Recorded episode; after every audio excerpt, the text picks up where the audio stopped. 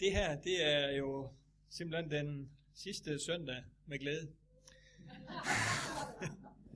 det synes jeg faktisk passer meget godt til nu. fik sagt, Christine. Nej, vi er jo ved at... Vi skal have en ny mikrofon. Ja, den skulle bare højere op til.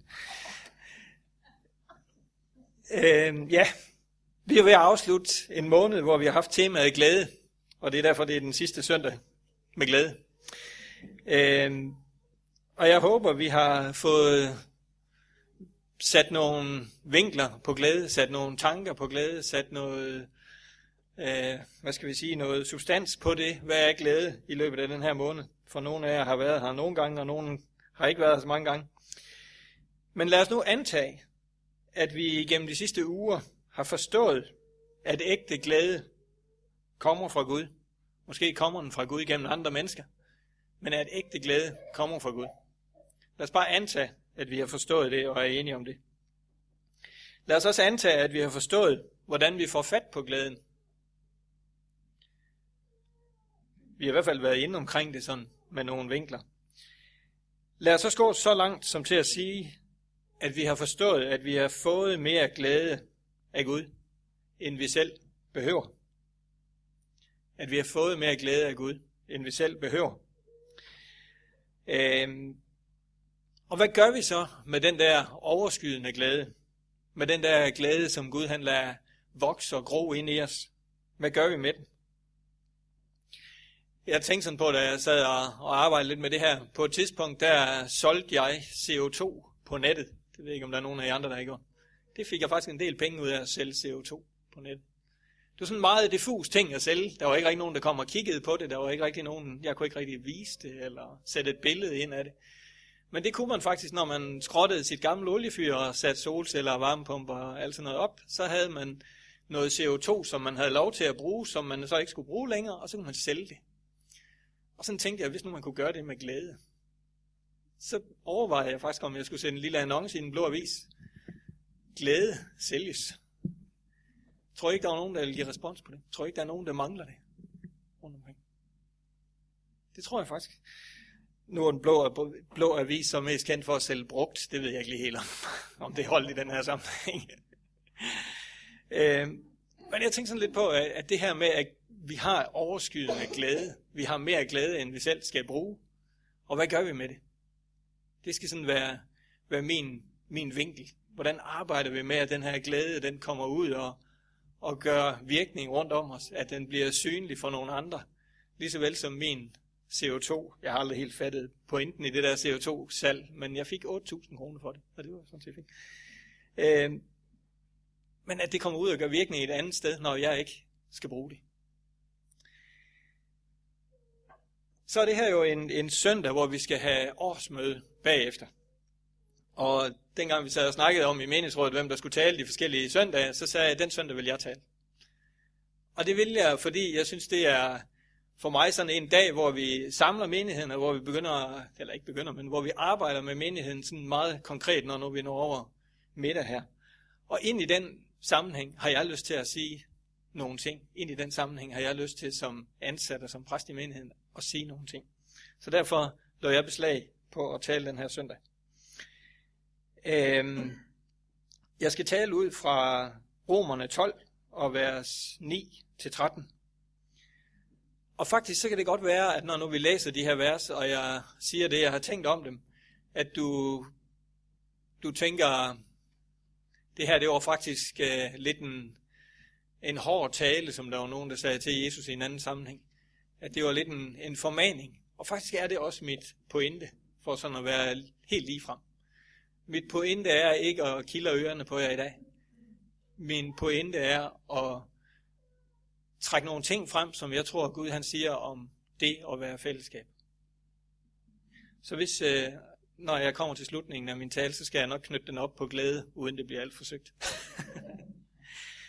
Vi skal læse Romerne kapitel 12 og vers 9-13.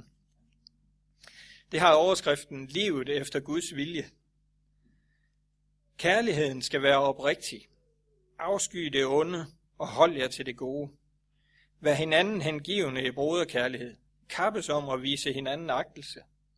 Vær ikke tøvende i jeres iver. Vær brændende i ånden. Tjen Herren. Vær glade i håbet. Udholdende i trængslen. Vedholdende i bønden. Vær med til at hjælpe de hellige, når de har behov for hjælp. Læg vægt på at være gæstfrie. Og så skal vi stoppe der. Vi kunne egentlig godt have læst videre, men så tænkte jeg, så blev prædiken alt for lang. Det her, det er, er sagt, sagt ind i det fællesskab, som vi er. Og øh, jeg skal trække nogle, nogle ting ud af de her vers. Og inden jeg gør det, så skal jeg sige til dig, at jeg er godt klar over, når jeg siger de ting, jeg siger, at vi hver især har et helt unikt udgangspunkt for at forstå det. Vi er hver især vores eget sted i livet. Vi er hver især vores eget sted i forhold til, hvad vi har af ressourcer på alle mulige måder, og hvor meget vi tænker, vi kan, kan bidrage med. Det her det er ikke sagt for at måle på, om vi gør nok, eller vi er nok ind i de her ord, der blev læst. Det her det er sagt med den samme indstilling, som øh, beretningen om enken, der kom op og skulle give til kirken. Hun gav ikke ret meget. Hun gav faktisk næsten ingenting i de andres øjne. Men hun gav alt, hvad hun ejede. Og når jeg tager de her ting frem, så er det med, med det samme udgangspunkt, at det ikke for at måle hinanden, men det er for at bygge et DNA ind i os, en indstilling ind i os. Og det er det, det handler om. Den livsindstilling, der prægede enken, som gav, var, at hun gav alt, hvad hun ejede. Overskriften på versen er jo livet efter Guds vilje. Og det må vel være et ønske for alle mennesker, der, der tror, at leve efter Guds vilje. Et overordnet ønske for vores liv. At leve livet efter Guds vilje. Og det starter i, i vers 9 med, at kærligheden skal være oprigtig. Kærligheden skal være oprigtig. Motivet for kærligheden må være ægte. Den kærlighed, vi har til hinanden og til mennesker omkring os. Motivet for den kærlighed må være ægte. Oprigtig. Den sikreste måde, jeg kender for, at min kærlighed til mennesker er oprigtig og ægte, det er, hvis jeg kan bede for den. Det er, hvis jeg kan have fællesskab med den. Og hvis, hvis de to ting kniber mig, eller hvad skal man sige, hvis jeg har svært ved de to ting, så må jeg stille spørgsmål ved min relation til de mennesker. Det her det er ikke i verset stillet op som et valg. Der står, at kærligheden skal være oprigtig. Det er ikke stillet op, som du kan vælge, om den skal være det. Kærligheden skal være oprigtig. Og hvor ligger ansvaret for, om kærligheden er oprigtig? Ja, den ligger jo hos dig og mig. Der er ligesom ikke andre, der kan tage den. Kærligheden skal være oprigtig, og ansvaret ligger hos dig og mig. Det skal præge vores tilgang til hinanden. Det skal være hele grundlaget for vores tilgang til hinanden. Jeg stødte på en, en skal vi kalde det, historie, anekdote, om et par, der var flyttet til et nyt nabolag, og det er altså ikke Jette og jeg. Det skal jeg lige understrege, inden jeg siger mere.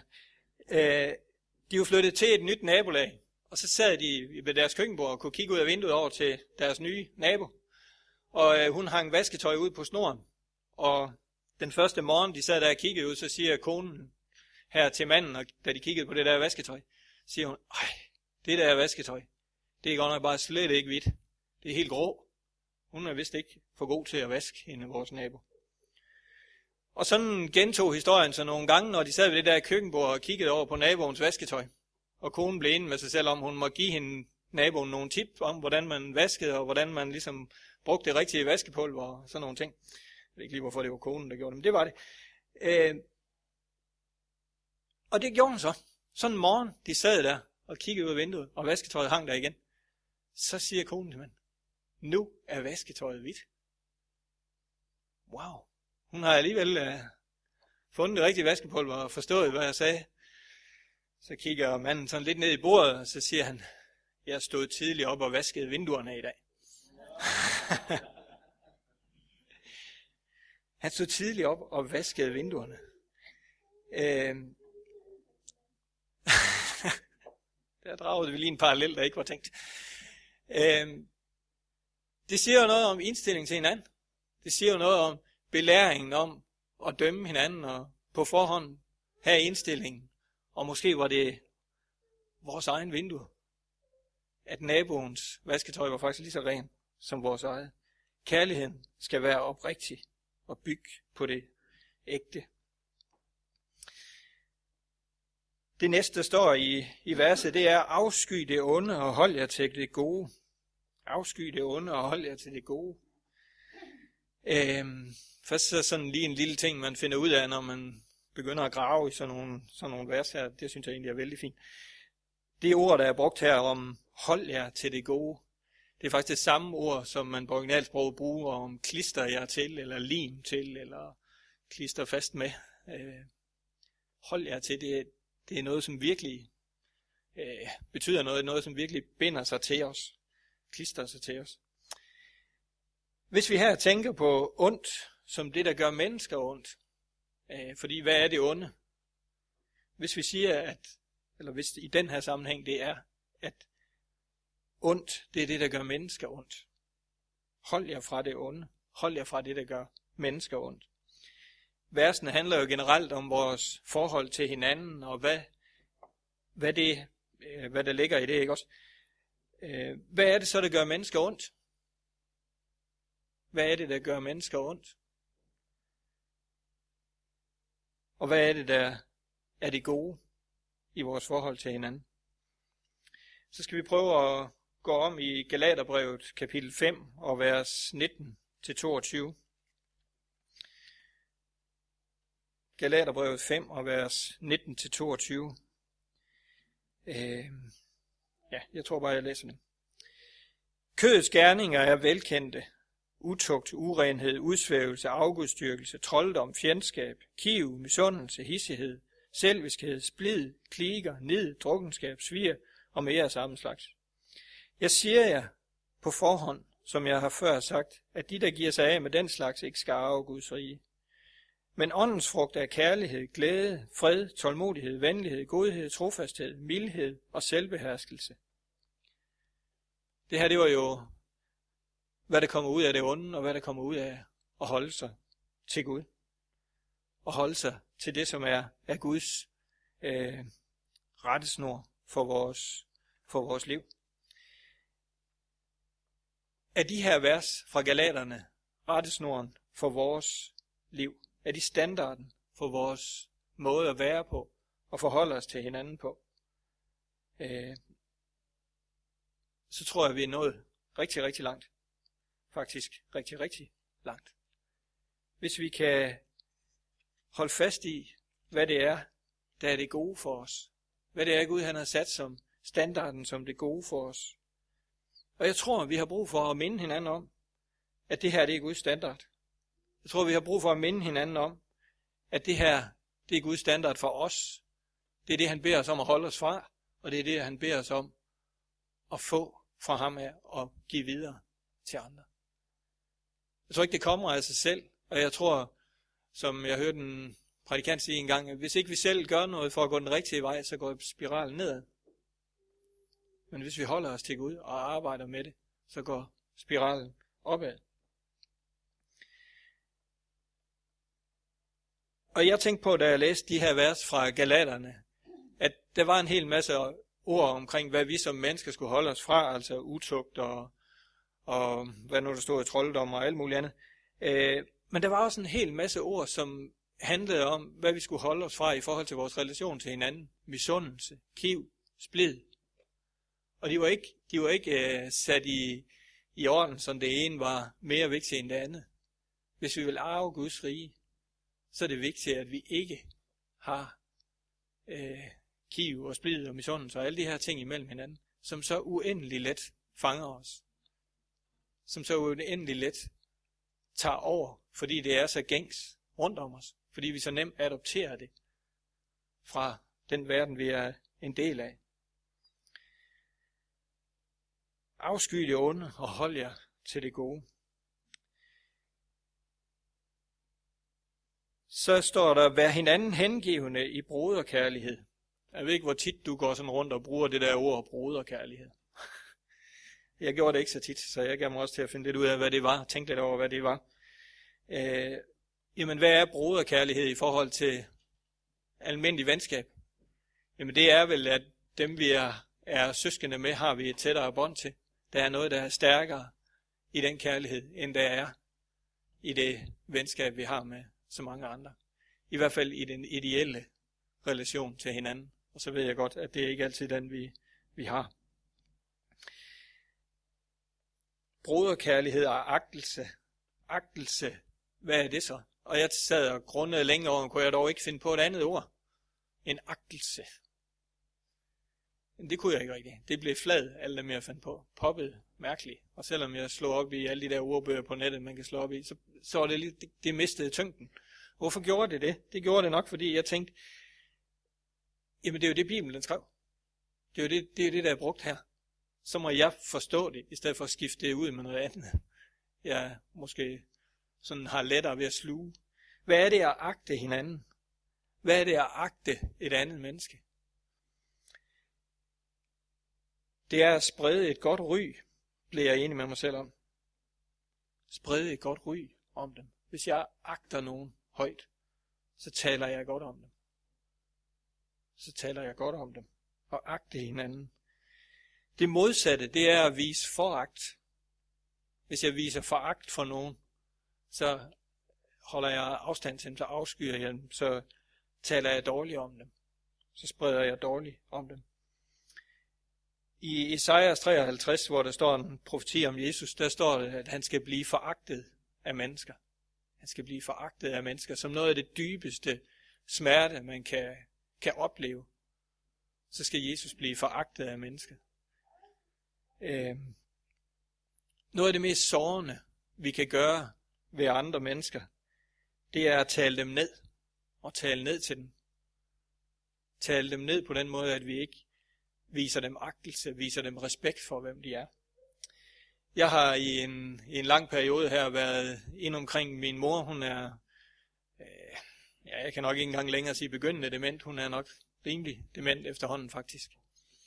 Og en af de ting, som jeg er stødt på i mennesker, der har øh, relation til min mor af offentlighedspersoner, det er nogle enkelte stykker, har simpelthen totalt talt hen over hovedet på hende.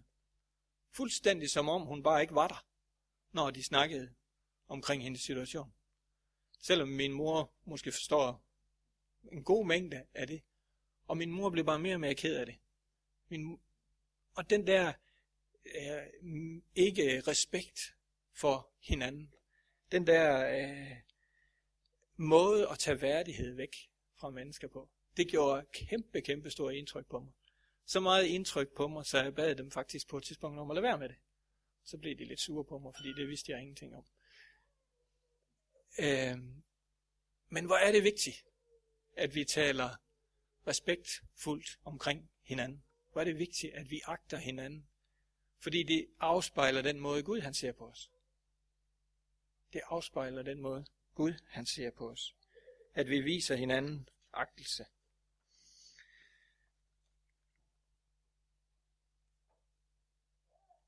Det næste, der står i, i versene her, det er, vær ivrig og brændende i ånden og tjenesten for Gud. Det står ikke helt sådan. Vær ikke tøvende i jeres iver. Og jeg tænkte på, hvorfor skrev de ikke bare, vær ivrig, i stedet for vær ikke tøvende. det kan vi tænke lidt over. Vær brændende i ånden og tjen Herren. Jeg bliver begejstret, når jeg oplever mennesker, der er det her. Der er ikke tøvende i deres iver, som er brændende og som er øh, hvad stod der? Ja, brændende i, øh, brændende i ånden, det var det, der stod. Som jeg kan mærke på brænder for det, de tror på. Det, de har med at gøre. Øh, det inspirerer mig. Øh, det inspirerer mig at møde mennesker, der er kendetegnet af det her. Nogen, der med engagement og iver går ind i det, de tror på. Så kan det godt være, at de gør det på en anden måde, end jeg ville have gjort det. Det kan selvfølgelig være rimelig irriterende, men det inspirerer mig helt vildt at møde de her mennesker, der tror på det, der vil det. Øhm. Jeg mærker, at de har en lyst til at kende Gud, og jeg har mærket, at de har en lyst til at, at, mær- at at Guds ånd får lov til at råde i dem. Og det giver også mig lyst til at mærke det samme. Man kan sige, at der er to måder at, at springe i vandet på. Jeg ved ikke, om I har, har tænkt, der er nok flere, men der er i hvert fald to. Der er stortå-metoden, hvor man sådan døber stortå. Øh, Det er for koldt. Og så går man igen, ikke også? Man har været i vandet. Og så er der bombemetoden, hvor man bare løber ud over kanten, og så dunk i. Jeg skal nok lade være med at sige, hvad jeg er mest Øhm, men for at illustrere en lille smule om, hvordan går vi ind i det, vi, vi har med at gøre? Føler vi lige af, om, ah, kunne det være, der var noget, der var varmere over i den næste pool? Eller springer vi ud i det? Engagerer vi os i det? Går vi ind i det? For mig så er det det, det betyder at være brændende i ånden og ivrig i tjenesten for Gud. Gud har brug for engagerede mennesker. Og fællesskabet har brug for engagerede mennesker. Så står der glade i håbet, udholdende i trængslen og vedholdende i bøn. For mig er det tre ord på responsen på alle mulige forskellige situationer og omstændigheder i livet og i livet med Gud. Tre ord på responsen på, på det. Håbet. Håbet det er udtryk for det evige liv, der ligger i Gud til os. Der ligger hos Gud til os. Øh, og så kan vi sige, jamen håbet, er det så ikke noget, der ligger ude foran os? Nej, for evigheden er jo, efter min mening, begyndt. Det må den være, fordi ellers er der ikke tale om en evighed. Så håbet er også en del i dag. Håbet er også noget, der gør noget ved os i dag. Håbet gør noget med mit liv. Gør noget med min indstilling. Gør noget med min relation til de mennesker, der er omkring os. Håbet er ikke bare en fjern ting ude i fremtiden. Håbet er i dag. Og lad jeg det tænde glæden i mig. Lad jeg det tænde begejstringen i mig. At Gud han har lagt håbet i mig. Håbet om livet. Håbet om evigheden. Håbet om hans nærvær. Håbet om hans fællesskab. Jeg synes, der er noget forløsende i at møde mennesker, der er fyldt med håb. Der er fyldt med håb. Øh, I søndags var Lise øh, inde på noget om taknemmelighed og glæde. Hun havde, jeg kan ikke huske, hvem han var, en eller anden ældre herre, ældre end mig i hvert fald, på PowerPoint heroppe, der sagde, at taknemmelighed øh, medfører glæde. Altså at taknemmeligheden bringer glæde, og ikke glæden taknemmelighed. Og det tænkte jeg sådan lidt over, da jeg gik hjem. Øh, at taknemmeligheden medfører glæde. Ud af taknemmeligheden springer glæden. Ud af håbet springer glæden. Ud af taknemmeligheden over det håb, som ligger til mig. Så glade i håbet, udholdende i trængslen. Øh, jamen, der er ingen af os, der kommer udenom at opleve, at vi har brug for udholdenhed, når det brænder på rundt om os. Der er ingen af os, der går igennem livet, uden at indimellem, så øh, må vi ved en viljesbeslutning beslutte os for at gå videre. Med en viljesbeslutning beslutte os for at blive ved. Øh, sådan havde jeg det på det meget, meget praktiske plan i går, dengang jeg var ved at brække badeværelset ned, og klokken den efterhånden var ved at blive mange, og jeg tænkte, jeg vil være færdig. Og det er jeg rigtig glad for her til morgen.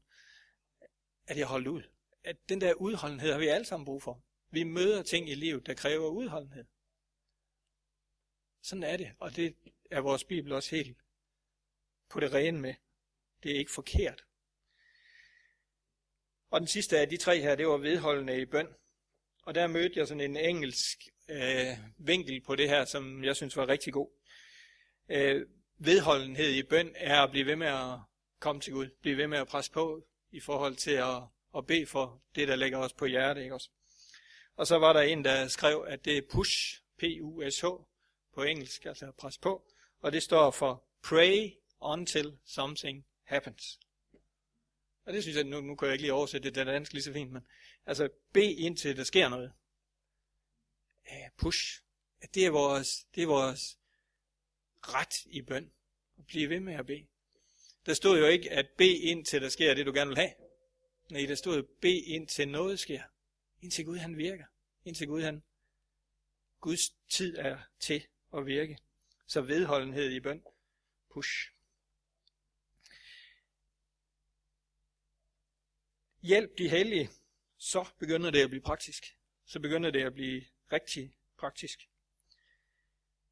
Tænk på, hvordan du kan hjælpe dem, der er en del af det samme fællesskab som dig. Jeg oplever det klart som et vidnesbyrd, at vi hjælper hinanden. Det er et vidensbyrd for mig og for os her, og det er et vidensbyrd for dem, som møder os som kirke og fællesskab. Jeg oplever selv, at der er utrolig meget godt i at kunne hjælpe den ene vej, men også at kunne modtage hjælp. Og der tænker jeg, at vi har en stor lærdom, rigtig mange af os, i at kunne modtage hjælp. I at kunne med god samvittighed, han har sagt, tage imod hjælp fra hinanden. Det at opleve, at nogen giver en hånd med, det udstråler for mig bare enorm imødekommenhed. Det rækker på det praktiske plan rigtig meget ud til mig i hvert fald. Øh, jeg var sammen med de andre præster fra Missionsforbundet her i forrige uge, det nævnte jeg vist også i søndags.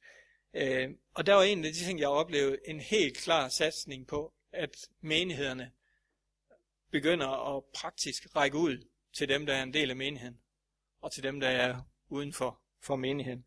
Og lige her til morgen, der sad jeg og kiggede lidt i Jyske Vestkysten, og når man kommer fra Grænsted, så kan man jo ikke lade være med en gang imellem at klikke ind under Grænsted side. Jeg skal nok vende mig af med det, men stadigvæk så har det lidt, klikker jeg lige ind. Og hvad så jeg på forsiden, han har sagt, eller i hvert fald i en af de der små rubrikker på Jyske Vestkysten? Præsten i menigheden i Missionsforbundet i Grænsted, Charlie, stå med gulvskrubbe og spand og give udtryk for, at kirken havde startet sådan et mere organiseret, vi går rundt og hjælper dem, som måtte have brug for det. Jeg tænkte, hold da Jeg skal så ringe til Charlie og høre, hvor mange han har været ude ved. Men det kunne jo være bare fake.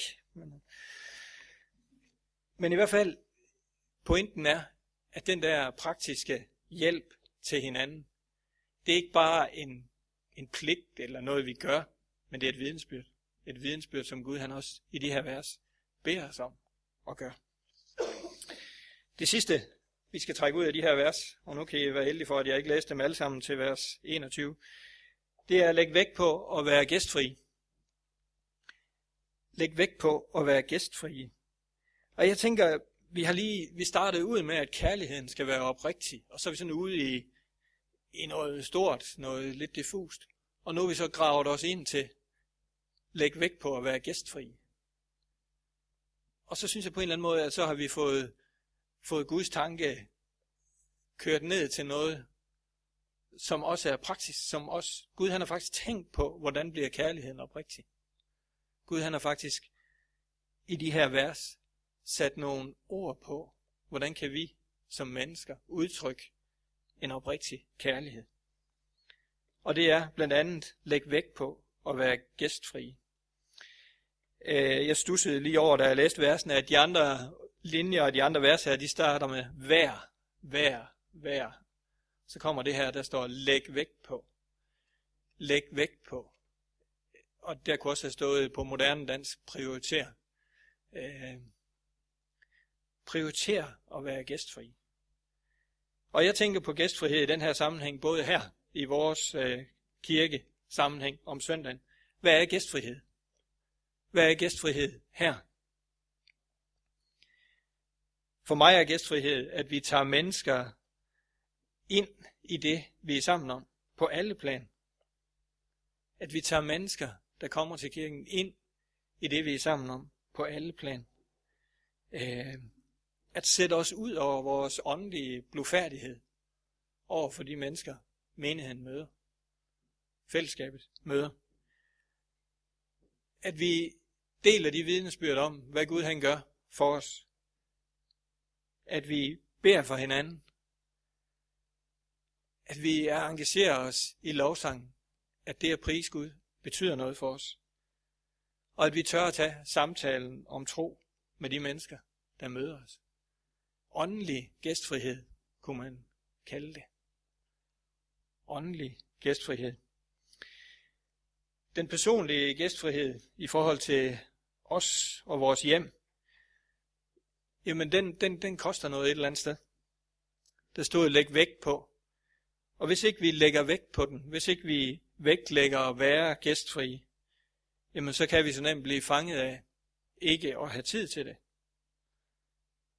Jeg tror igen og igen, vi må lægge vægt på at være gæstfri, prioritere at være gæstfri, sætte noget til side for at være gæstfri.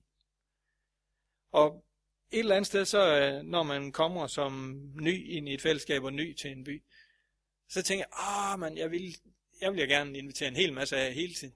Og så tænker jeg, ej, det kan jeg ikke overkomme. Men at vi ikke, øh, at vi prioriterer den gæstfrihed, og nogle gange sætter noget andet til side. Noget af det, som bare er os, måske. At gæstfriheden får plads imellem os. Nu kommer jeg så til at skal knytte den der knude til glæde på de her ting.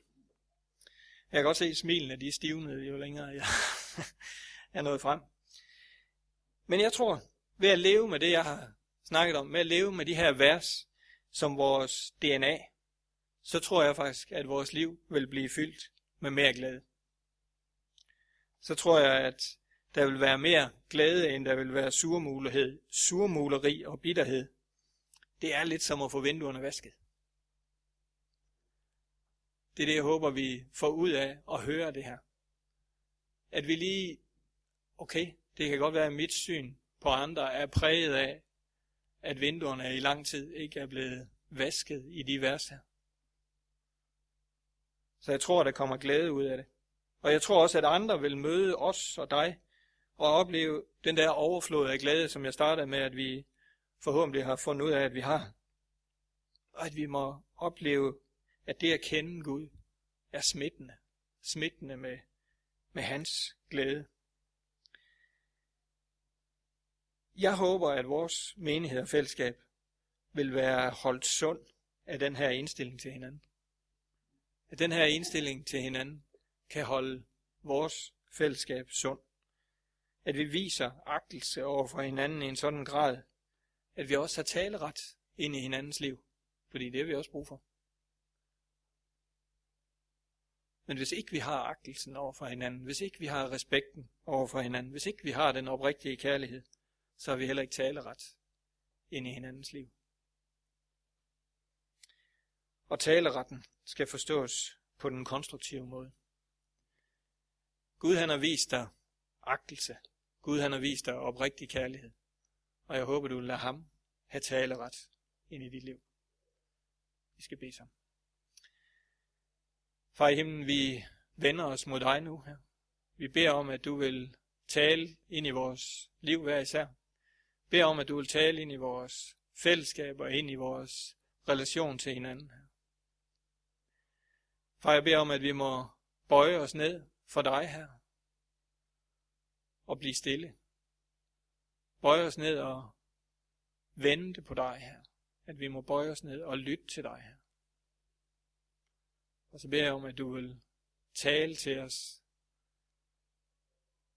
om dine tanker for os her beder om, at du vil tale til os om, hvad det er, du ønsker at røre ved os den her dag og den her formiddag i vores liv.